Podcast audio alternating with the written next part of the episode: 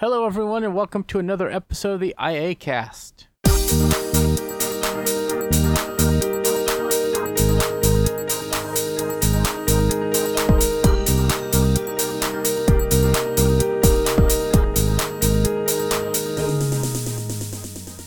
All right, with me this week, I have Leslie Dixon Hello.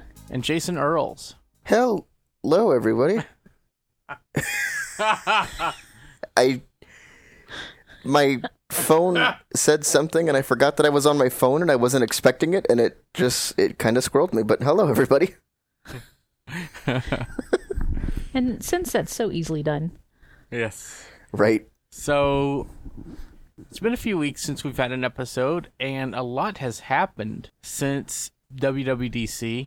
And so we figured we'd start the episode off talking about uh, the all the Apple stuff that's happened since WWDC and everything we found. And there is so much cool stuff. Uh, I mean, it's really amazing what uh, we've gotten this year with the betas, and also it's interesting what we haven't gotten with the betas hmm it's very interesting that uh, iPad OS does not have a lot of the same features of the iPhone. And in fact, I'm just I'm, I wish that we would have gotten like the app library and the widgets on the home screen. But we've also gotten a lot of other things like Scribble and all these other things on the iPad that uh, it's very interesting. And you know, uh, if you want a deep dive look at that, Rene Ritchie does some great YouTube videos on that. Jason, has it made a difference on your iPad? The one thing that I notice really right off the bat is voiceover seems to be describing, however briefly, um, and I'll get to that in a minute, um, more images now around the system, even on my iPad. Um, and you know, I've noticed that some apps, uh, like uh, Pages, have sidebar interfaces now, and Apple did touch on that with WWDC. And honestly, I'm kind of a fan of that, more so with a touchscreen than I would have been with like just a keyboard. But beyond that, I mean, it's it's pretty stable. Like it's it's nice. I've I also feel like I get better battery life in this beta, um, which is saying something because I feel like my iPad does have some battery issues I need to get looked at at some point. But uh, yeah, it's it's I like it. It's nice. And Leslie, do you have any betas on your devices or no? I have not I've been a very bad, bad tech nerd, and I've not installed it yet on anything. Um, my iPad one is old enough that it will not update that far. So, um, but I do have a phone I can install it on. I just haven't gotten around to it. Now the phone is where the good But stuff I've is. with enjoyed the- hearing some of the stuff y'all have Oh, yeah. talked about with Yeah, it. Well, the phone and the watch, I think, are. Oh, I don't the have the watch. TV beta. the watch has gotten so many improvements this year that they just didn't talk about. Mm-hmm. Uh, speed improvements, reliability improvements. My battery is not lasting as long as I feel like it should, but that's probably a beta thing. But you know, I press the crown on my watch and it's instantly back to the to the watch face or to the honeycomb of apps. It's just fast. See, mine doesn't seem like it's any faster, but that could just be because of voiceover. Um, And it could be the animations are just faster, and that might be mhm. what's you know got you know, tricking you know the trick of the mind uh, by Yeah. making it faster by doing that. I will say though, I was not initially going to install the beta on my watch. Um, Michael kept trying to convince me, convince me, and convince me, and I'm like, well, maybe I'll install it when the public beta happens, which is another big thing. For the first time ever, watch public betas. But like the developer betas, just be warned if you're going to install that on your watch, be warned that you cannot downgrade. There is no uh, user downgrade process for the watch. But And I wish I don't want to install the update on my my main phone because I use it so much for work. Um, but I, I kind of wish I could install it on my watch without installing it on my phone. Yeah, that that would be uh that would be nice. But the big thing that really did convince me to install it on my watch is we have something in the beta now that I have wanted ever since I got my first ever Apple Watch, and that is the voiceover rotor. I thought I thought you were going to say it was yes, a I'm hand so washing excited about that. thing. No, the voiceover rotor. I was, I was perfectly thoroughly content to not entertained by have that the. demonstration the other day. yeah, you know, I had to try it at least. I do have it turned on just because. well, yeah. but um, it does work, and it is very good at detecting um, when you are in fact washing your hands because it uses the accelerometer. And Apple talked about this. It uses the accelerometer and the microphones to hear the sounds of the soap on your skin um, to detect Right. when when you're actually washing your hands. And VoiceOver will even when your watch is locked, it'll start counting down from 15 and it'll read Mhm. the prompts letting you know that you know you need to wash your hands more or that you've done a good job that you've done because they're following the W uh, I almost said WWDC guidelines. They're following the they're following the or CDC. yeah the CDC so many acronyms, so little time.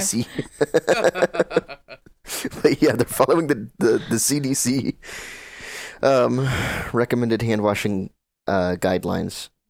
So, a lot of good stuff. and we have voice memos on the watch. I don't know if any of you guys have seen that yet. I thought that came I out thought- before then. I thought voice memos was already a thing. I thought so too. Maybe, but I don't remember it until WatchOS 7. I thought it came out last year. Yeah, It I'm might pretty have. Sure, it came out last six. year. It might Yeah. have, but I don't remember seeing it until WatchOS 7. Although I think it's funny. So, you guys know um, Apple has apparently removed um, Force Touch from WatchOS 7, Yes, they have. Like- like they did with 3D Touch in um, iOS, except if you use VoiceOver, you can still use Force Touch. y'all are lucky. I, and I'm excited about that because I that's the one place I use Force Touch on is my watch. Yeah, I use Don't it really too, use but it there on is a phone clear that often, but- notifications button at the top, which is basically what I used Force Touch Yeah, for, was to clear all my notifications. Right, that's pretty much all I Um, used it for too. and you but can still tap and still. hold on icons and stuff. It's not. it's just you can't do that on notifications anymore. no, but there's a I thought well you can do it on the I know you can tap and hold the watch face to get the customization options and Right, stuff that you you, can used do to be able that. to get when Mhm. you force touch on the on the face. But yeah, it still works with voiceover, just like 3D touch apparently still works on the iPhone 8s. and you'll notice that all of the options you'll notice that all the options for um force touch like all the menus are now at the bottom of the of each screen that supports them Yeah. i like them hidden I honest. I don't know. Like, I guess I got so used to not having 3D touch on my phone that I'm not surprised in the least that Apple's, you know, yeah, removing Force Touch feel for the like watch. it was a it was a it was a this is the new revolutionary technology when when they came out with the trackpad on the Macs, they came out with Force Touch on the watch and 3D Touch on the phones. They were kind of a, a you know, they kind of went hand in hand together. And so they are kind of removing them. In fact, on the Magic Keyboard, it's a regular clicking key uh trackpad. I don't think they're oh, going to is it? yeah, I don't think they're going to get rid of the force touch or the um, what do they call it on the on the Macs? Is it force I think touch? it is Force Touch. I don't think I don't think they're going to get rid of those. I don't think they're going to get rid of that technology at all on the Mac. But I think that they are saying let's make our devices thinner by removing that extra layer that you can press in on them to add more battery or circuitry or whatnot. So um, I think that's where they're going. Yeah, I, I, I would, you know, tend to agree with you there. But, uh, but yeah, it. I, I do like like the WatchOS beta, um, and the iOS and iPadOS betas. Honestly, I think one of my favorite new features actually of the iOS beta, uh, well, I guess it, iPadOS and iOS betas, is that um, if you have a device with a Bionic CPU, VoiceOver will use the neural engines of the the, the, the neural processor of the Bionic CPU to describe images that it sees on device. And those descriptions are almost like seeing AI level descriptions. So you might see like an image, and then it might say something like um, a photo of a man and a woman sitting in a restaurant.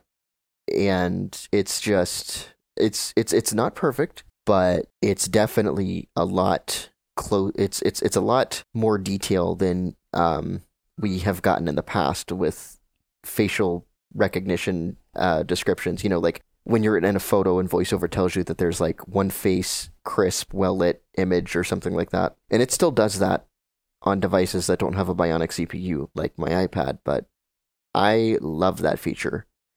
I used it to send a picture of my to my mom in the camera view of the messages app. I was touching the viewfinder image and it was telling me what the camera was seeing to the best of its abilities. And um, so I did that, and I also sent a picture of uh, our cat to her because she hasn't met him yet, and it actually said um, a cat standing on a wood floor, which was true because our floor in our living room is wooden. So it, it really did a decent job at telling me what was there enough that I felt comfortable sending the picture. So, um, And I've when loved iOS seeing the improvements in this area me as they've as too. they've come along of where it's really starting to do a better job of determining whether or not that's a floor or a table that you know the cat's on. It's really doing a better job of picking that kind of stuff out. Definitely, and I've I've been thinking for a while that if a screen reader, if we're going to see screen reader innovation nowadays, I feel like that innovation is going to be in the screen reader's ability to perform on device or maybe off device image recognition and screen OCR and and stuff like that. Yeah, I. The thing is, it's it's really interesting where we're we're going with machine learning and AI. You know, we we have our app perspective that I'm developing, which is coming along really well. And the neat thing is, with these built-in technologies on Apple and Google and and other platforms, they only get better with the improvements of the platform. So it's really Right. awesome. Mm-hmm. Definitely. Now, I am hoping that um, we, you know, Big Sur, the macOS uh, beta is really impressive. I mean, it's got some neat changes. Uh, some low vision folks are not going to like it. It's very white, very light colored. You could change some of those settings, but basically, for visual users, they have changed the entire way the Mac looks, and uh, some good, some bad. So is there no real way to change that? Is it any there's no different color schemes that can be altered for that or is that going to all have to be done in accessibility? Accessibility. You can change it between light and dark mode, but that's about it. Mm. Yeah, you can go into um I don't remember if it's in accessibility, but I still think you can do things like change the color of like menu items and highlighted objects and stuff. Yeah, that's all you can change. Okay. So, you know, I'm sure we're going to getting we will be getting these betas in September or October. Releases. Yeah. Or yeah, the the full version we have the betas. Yeah. Um, I'm sure the public will be getting everything that we're playing with Yeah. uh, then. But the one thing that's concerning also on the Mac is a lot more software is going to die because kernel extensions are going to be harder to come by, and the things that we, we rely on on the Mac are being removed for privacy's sake. And, you know, I love my Mac, I love iOS, but I'm comparing now uh, Mac OS to Windows Vista. Yeah, I do find that interesting because, you know, you and I, Michael, were talking, uh, what was it, like last week or so, about. Let's, you actually may have been there for this. I don't remember, but I remember at least, Michael, you and I were talking uh, not long ago about how, you know, one of Apple's big uh, marketing things for the Mac at the time when Vista first came out is, you know, we aren't going to dialog box you to death. You know, we're not going to have all of this user account control stuff before you can do anything on your computer. And that's kind of gone the other way. I was either not there for that conversation or I was not paying attention. Either one is highly likely because I don't remember it. But what are your thoughts, Leslie, on this on these changes that Apple's making? I I'm looking forward to some of them. Um, the messaging changes that are coming up uh, with messages, um, being able to set it so that you're only notified if you're mentioned in a comment, making it a little more uh, like WhatsApp. That's a big one that I'm looking forward to, um, especially you know being in some text groups. You know, I want to be in the group, but I don't necessarily want to get everything. So uh, that's a nice option. Uh, I don't really know how I feel about the widgets thing, just because I don't really use widgets now. So we'll see. Oh my gosh. It's What? not that bad. What? It's kind of nice. You non-Android Sorry. user over there. well, well- I just don't use them. I like widgets, mean- but the problem is that I have with it is nobody is going to ever use them until you can make them prominently available on your home screen and Right. on your desktop. And Apple wants them out of the way. They finally did it on the iPhone, but they're still hesitant to do it everywhere else. And um, I feel like that's a shame. Yeah, I'm we'll, we'll definitely see really if I excited about if I start to use the them more screen, when they become part of the home screen.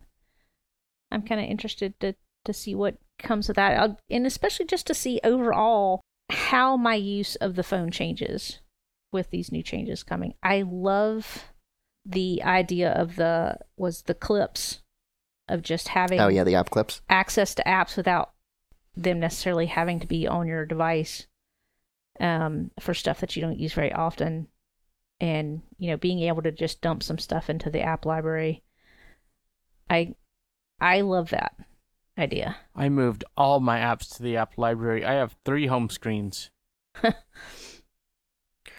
I was talking the other day I have about uh, four but i have to- so much stuff in folders it's ridiculous Yeah, me too. But I, I mean, I, I have like, I have like two pages, two home screens because I don't have like a ton of apps on my phone. But I do have enough that require me to have, you know, two pages of of of home, uh, two home screens. My first page is literally just folders with apps inside. But I was talking to Michael, I think it was you, um, about realizing that maybe what I might start doing is putting apps on my home screen that I use frequently and then having all of my other apps in the app library because I already have it set now um, to put new apps that are installed in the library and not on my home screen. right So it's it's it's it's exciting. It's it's it's nice. It's different. And I don't uh, have as many folders on my main home screen i my main home screen i have the apps that i use the most around the edges and then I have some folders and apps that I don't use quite as much in the middle. And then like on my second page, that's full of folders. Second and third, there's a lot of folders there as you get further back. And again, that's a feature we don't have on the iPad, so I wish that they would consolidate that or do something different. yeah, me too. Right. right. And the Translate app, we don't have the Translate app on the iPad either. But I don't think. Siri will tr- do translations, but also Safari on the iPad will translate web pages too.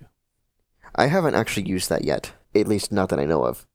I kind of, I kind of yeah, feel does like it it's. tell you I don't know. I'm that not it's sure being how it works. That would be interesting. I kind of feel like the Translate app is like weather and calculator. We we see hints of it in the OS, but it just won't show up. Right.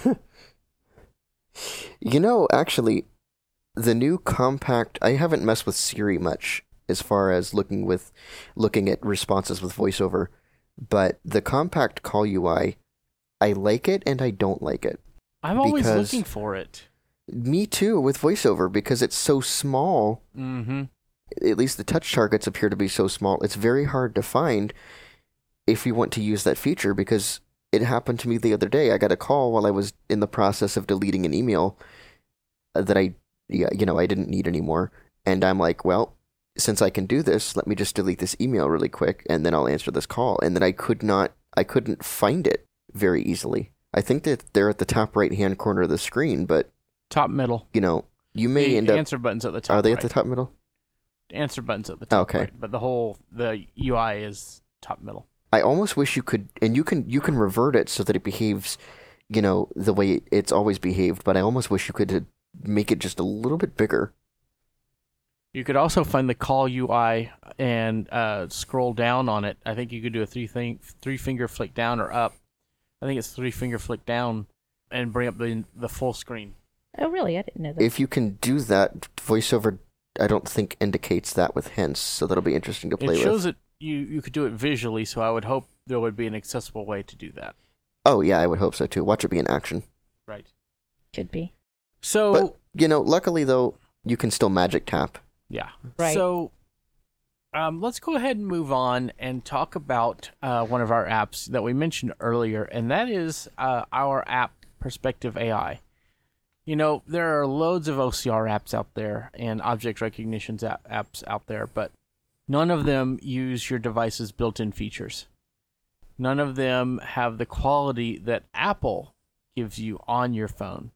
And we're building an app that takes the perspective of the device you're using. And yes, I say device, not just iPhone or iPad, but we're going to bring this to Windows. We're going to bring this to Android. We're going to bring this to Mac, everywhere that um, you you use a computer to bring affordable OCR solutions to you, so that you can use OCR in no matter what task you're doing. So we're doing a beta test, and if you'd like, uh, send us an email at feedback at iaccessibility.net if you want to learn more and join the beta, or just do a Google search for Join Perspective AI Beta. And you can take part in this amazing opportunity to give feedback on the development of this app. It's not even close to being done. And yet I've heard people say it's some of the best OCR they've seen. And it's it it's really awesome. And unlike others, this app will work on iPad even while multitasking. There's others that do not. This is all on device and it just does a remarkable job. I would say that, you know, I'd take all the credit for it, but you know, the people that really should take the credit are are Apple's employees for making such good machine learning algorithms and and all those for making perspective work. We're just allowing that technology to work in the fashion that will have text be read to folks. And it's nice that they're bringing that to um, iOS as a, uh, you know, describing the screen and um, text on the screen. But we want to bring that a step further so you can save your documents that you scan to your phone or your iPad. So Perspective AI uh, is in development and is going strong. Jason, you and Leslie use it, right? I haven't used it a lot lately just because, you know, we've had problems where it's not been reading. And I think you told me that it was something in iOS 14 that was causing that to happen. It's seeming to work in beta 2. So I would give it a shot again. Okay, yeah, I'll definitely give it a shot again, but I love the interface. Yeah, um, I like I mentioned the other day, I've really been using it. It's it's become my go-to app for scanning mail or, you know, any kind of documents that I re- need to read. I've almost even without realizing it started defaulting to it as opposed to some of the it's other you, apps that I use. So I'm very excited about how well it, it does. It's because you know that you don't have to hit a feedback button to give feedback. You can just talk to a guy. no, it's not that. But it's just uh, so my initial thought when I when I first started testing it was, you know, if it's going to drain my battery like this, I don't know how often I'm going to use this or if I if I'm using an app like Seeing AI where I've got so many other features in there, like money reader or light detector. Am I going to continue to default to that because I, I tend to use those that app for other things as well? And it does such a good job with OCR that I've I've in defaulting to it. If I'm going to re- scan a document, that's what I'm going to choose. I did not pay her to so say I've, those words. no, he did not. Didn't even buy me dinner. It kind of did sound like you did, though, didn't it? Just put some like some like you know testimonial music, you know, Apple commercial it up, you know. like, well, I actually did use perspective. Oh, sorry, Michael. No, go ahead. Um, I actually did use perspective uh, back when before I installed the beta on my phone, and I did notice it actually seemed to do a better job of reading the display on my Keurig than I was able to get with Seeing AI, which was really cool. So that was nice. And there'll be more features added to it. You know, it, it doesn't have all the bells and whistles that Seeing AI has right now in other apps. You know, I don't want to single out Seeing AI here because it is an amazing app, and I want people to realize right. that. But uh, it will be getting a lot of those same features, and all of it will be on device. So I'm very excited about that. So, guess that means you'll have to figure out what kind of barcode database you want to use. Actually, we have one of those lined up. Oh. Aha. Well, cool. Mm-hmm.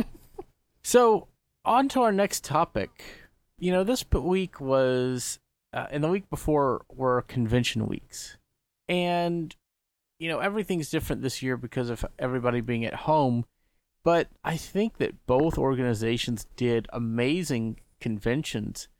and I want to see that continue, even though we will have in person conventions, hopefully in the future.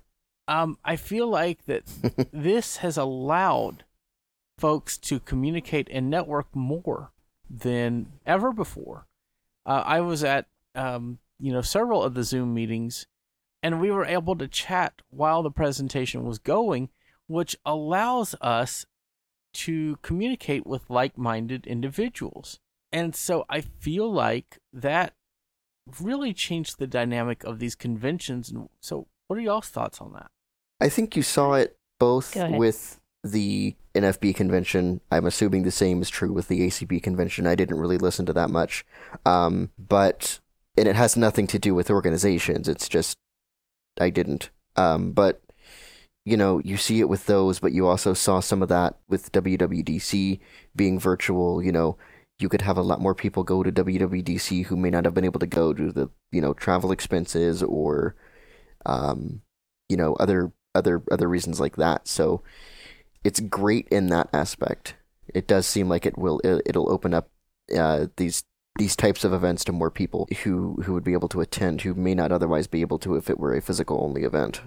I I love the ability to reach more people. Absolutely 100%. And I I like the idea of people being able to use the chat during the seminar to share information, but for me it's distracting. I I found myself less able to concentrate on the speaker because I was constantly hearing people coming into or leaving the meeting. I was constantly hearing stuff coming up in the comments which may or may not have been relevant. And so for me, it was very distracting. And I found myself attending less of the the sessions because of that, because I would attend one or two and just be overwhelmed and not want to do any more that day. Whereas I might push through that in person just because, hey, I paid money to get there, uh, spent money on a hotel, so I'm not going to waste that by not going to sessions. I'm going to push through a little bit more and uh, I can tend to tune people out more in a large room and focus on the speaker where I can't really do that over a Zoom meeting. And it it's not just conventions. It's it's been a lot of webinars that I've attended, um, training sessions through other organizations that I feel the same way. So that's my only problem with it. But I didn't attend uh, any of the ACB stuff. Um, I was planning on it and I just didn't get around to registering. But um, I think from what I heard of that convention, what I saw of the NFBs, I think they both handled it very well. And I loved being able to go uh, with NFB, go into the attendee hub, select things from the schedule, kind of add it to mine so that I knew when things were coming up. Was able to interact with some people outside of sessions who would send messages going, Hey, I work um, for this organization too. Um, you know, what are your thoughts on this? Or I had someone contact me who was an or in the same program that I had gone through for my master's and said, I'm just starting out in this program. Uh, can I can I get with you and ask you some questions so that I know kind of what to expect um, when I start working in this field or that kind of thing. And so that was nice where I might not get the opportunity all the time at a convention to meet with people like that because I'm running around trying to go from one session to the next. So definitely some things I did like about it. Yeah, and I actually liked what they did. Um, there were a few things I did during it that I didn't care for, like the way they handled filler time during voting, but I liked the phone in voting. That was pretty cool for NFB. Yeah, that was really neat. I um I didn't do it, but I had heard some of the the uh, sessions and stuff, and the way the voting worked, and it was really it was really really an interesting way to do it. What was it like? You you would text one, I think it was, to vote something up, and then two to vote something down. Yep, exactly. So yeah, really easy some of them for were people. yeah that was handled some ways uh, i some of the sessions that i was in um, it was handled with hand raises Yeah. they would count the votes uh, ha- count the hand raises and that could be done either over the zoom app um, the computer application or by phone and then they would of course say you know okay now everybody put your hand raised down and if you want to vote against now you people raise your hands But it was very interesting, and I, I really commend them for for doing their best for what they could. And the technology used was just really cool. Uh, I won't talk about one of the things that happened, but I, I do know that the echo skill really turned out well. You know, we use that to listen to the um, convention, and I think that they tried to get the the stream out to as many people as they could, and that's really awesome.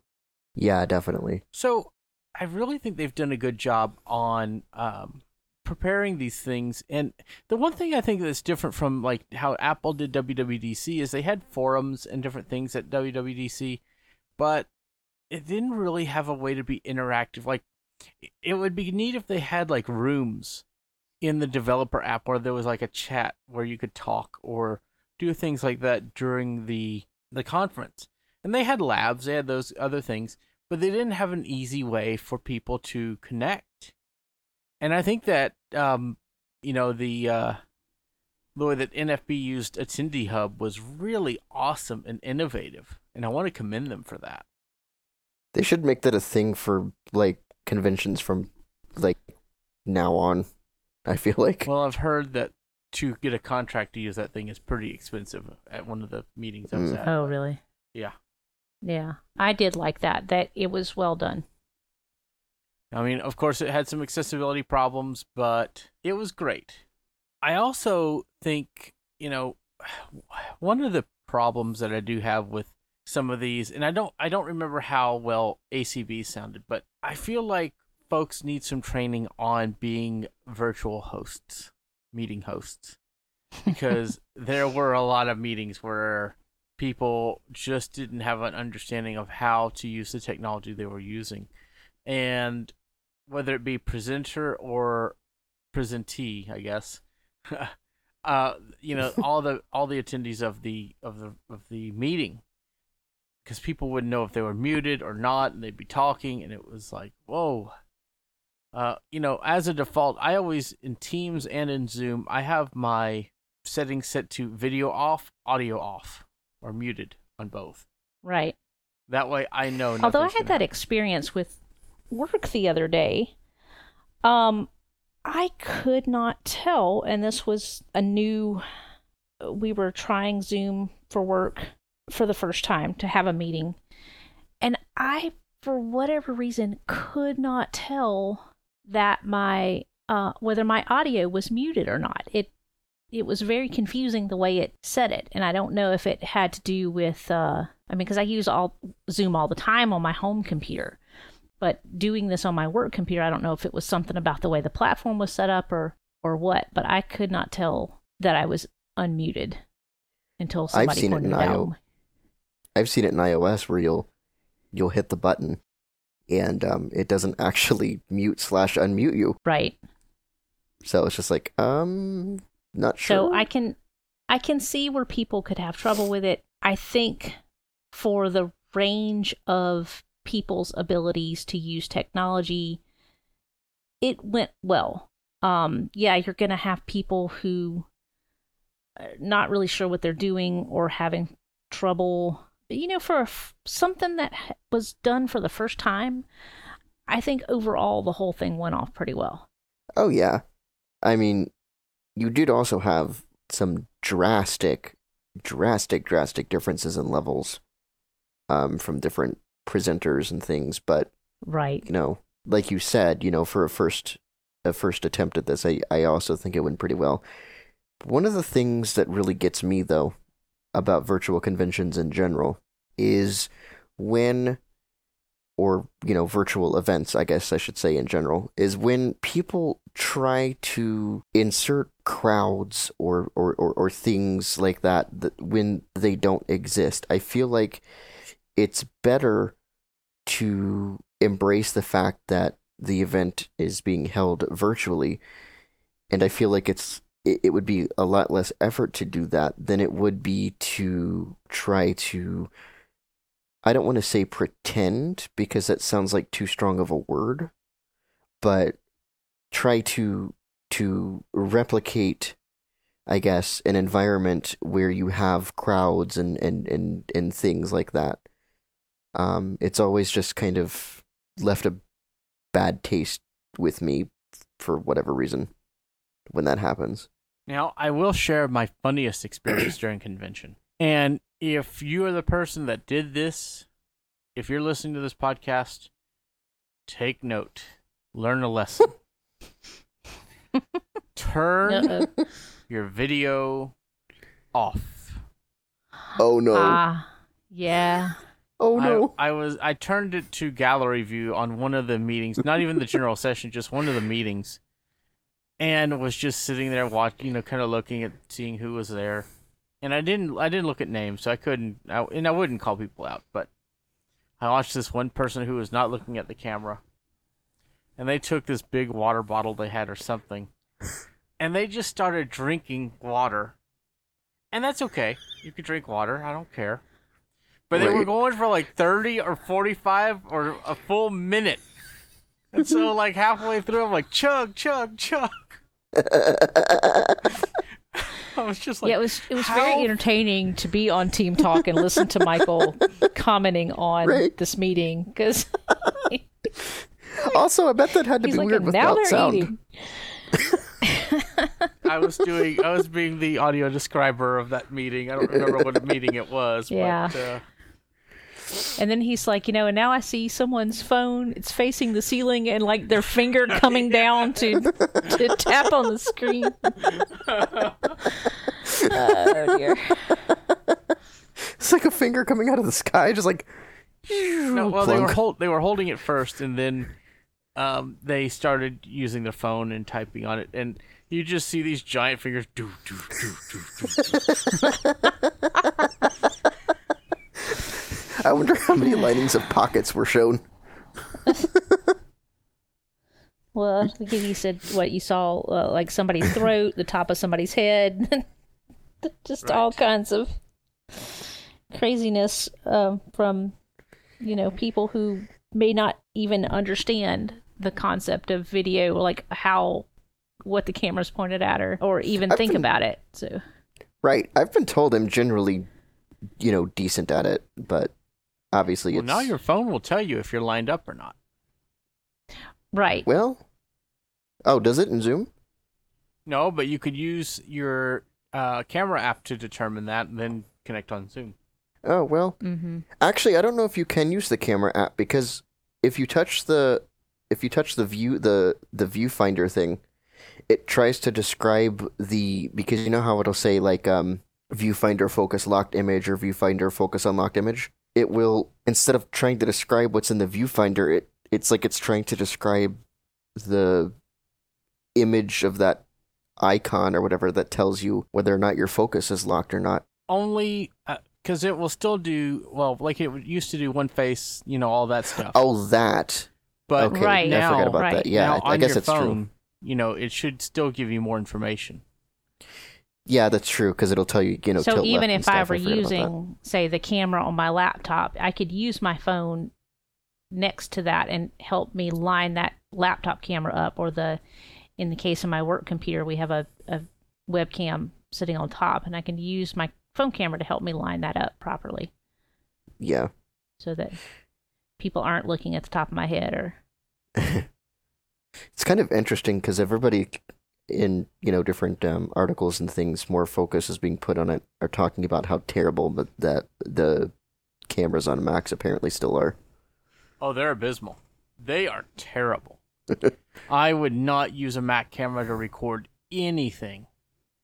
You, you you could use a Mac camera to like make a FaceTime call, but you'd be laughed at if you tried to use it for YouTube. Mm-hmm. But I You mean, would it's, think that- it's a 720p camera that's too thin. The top of the screen of the Mac is too thin to build a better camera. Sure, it just wasn't wasn't made for that. Well, other laptops like the the Surface line have 1080p cameras. The a lot of other ones Mm. have better cameras. Shoot, the iPad front-facing camera is much better. I've That's even heard that the I don't know how true this is, but I've even heard the Pixelbook has a better uh, camera in its screen. It probably does. So, well, this has been an interesting show. Uh, it's been a very eventful show.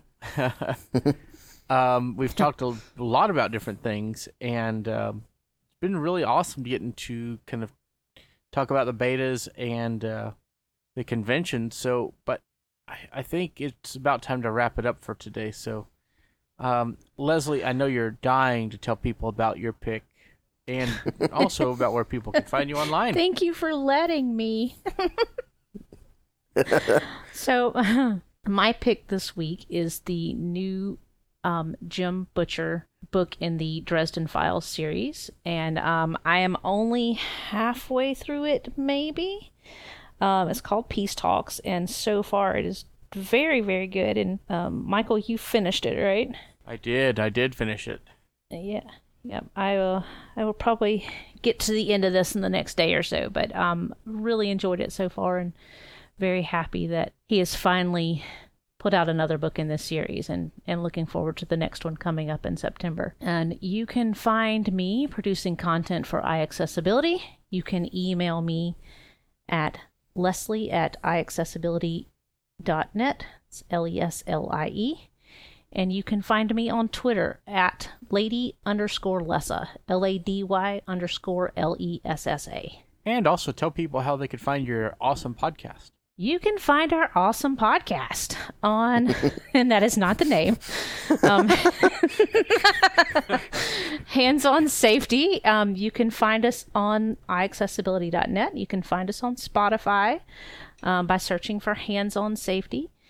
Um, you can find us on Facebook by searching for Hands on Safety Podcast, and you can also find us on Twitter at hands underscore safety. And we really need some more people to start following us on Twitter. So um, appreciate y'all looking us up there. All right. Jason, what's your pick this week and where can people find you? I am also going to pick books, or it. Well, I guess you picked a book. I will pick books. Um, and Just trying I, to outdo me. I see. well, it was one audio file, so I guess there's gotcha. that. Okay. But anyway, there you go. So, Loopholes. so I am picking the Innkeeper Chronicles by Ilona Andrews, and uh, I found this on Bard actually, looking for the next Murderbot Diary book because I really would like them to add that. But anyway, on Bard at least, there are four books. I don't remember the order of them right now, but they all have some variation with the word sweep. Like there's Clean Sweep, Sweep of the Blade, Sweep with Me, and uh, uh, what's the other one? I forget what the other one is, but um, it's a story about. Uh, it's set in Texas, and um, there are innkeepers, and the innkeepers are hosts to supernatural guests. So you know, werewolves and vampires and other creatures that you know the humans are not really supposed to know about. They're supposed to remain secret. And um, the innkeepers have a connection to their inns. And so through a magical bond, they can have the inns add rooms and subtract rooms and change all kinds of things about them. And uh, interesting. I, it, it really is. It's uh, it really is a very interesting read, and I really recommend the Bard version specifically. It's read by Emily Ellett, who did a fantastic, fantastic, fantastic job of of narrating those books, in my opinion. I heard the version that you can get from from Apple Books uh, using one of the previews, and I I found I liked Emily Ellett's performance much better personally. But I believe all of the books that are there in Bard, if you download it, uh, are what is available now they do I guess offer they they they had uh like free serialized like additions I guess to the Innkeeper Chronicles and then when they finish the story they'll package it up as a book I believe and then they'll you know sell it for people to buy and stuff but you can find out more about the Innkeeper Chronicles by going to ilonaandrews uh. You should be able to also Google the Innkeeper Chronicles very, very good read. I'm very sad that I am done with it because I want more. so, like I said, I really like the Bard version. So, if you're going to read it in audio, I highly recommend, if you have access to it, to read it there. People can find me producing content for iAccessibility, you can email me at jason at iAccessibility.net. You can search for me on Facebook, just search for Jason Earls. You can also follow me on Twitter at JDE, that's Juliet Delta Echo 91. I do ask that if you add me to social media that you let me know that you have found me from the IA cast. All right. So I've been contemplating, you know, what to pick because I did finish that book and I gave it to the pick to Leslie. So I started another book based on her recommendations, hers and Aaliyah's, called A Plague of Giants. And it's another fantasy book. It's written by a an amazing author named Kevin Hearne, and just great, great so far. I'm only about 30 minutes in, not even exactly sure what the whole thing's about, but I just went based on the recommendation, and uh, I'm very excited to learn more. So, A Plague of Giants, and it's the first in a series of books. As for where people can find me, you can find me producing content for iAccessibility and apps and other things. Uh, you can email me at Mike Doise. It's M I K E D O I S E at iAccessibility.net. I am Mike Doise on Twitter. And you could find me at my website, michaeldoise.com, and all over the web. Just search for my name and you'll find me. So thanks everybody for being here for this episode of the IA Cast. We will be back soon with another episode, and we'll have all kinds of new topics to talk to you all about. So we will see you then and have a wonderful rest of your week. And we hope that uh, you keep enjoying the show. So thanks and have a great day. Bye, everyone. Bye, everyone. Bye. This show has been brought to you by the IACast Network. We love hearing from you. Email us at feedback at iAccessibility.net. Got Twitter? Follow us at iAccessibility1. Facebook, search for iAccessibility. Download our free apps for iOS and Android and keep up with all of our content at iAccessibility.net. If you'd like to donate to our show, hit the PayPal button on our website and get early access to our outtakes with a donation at patreon.com slash iacast. Thanks for listening.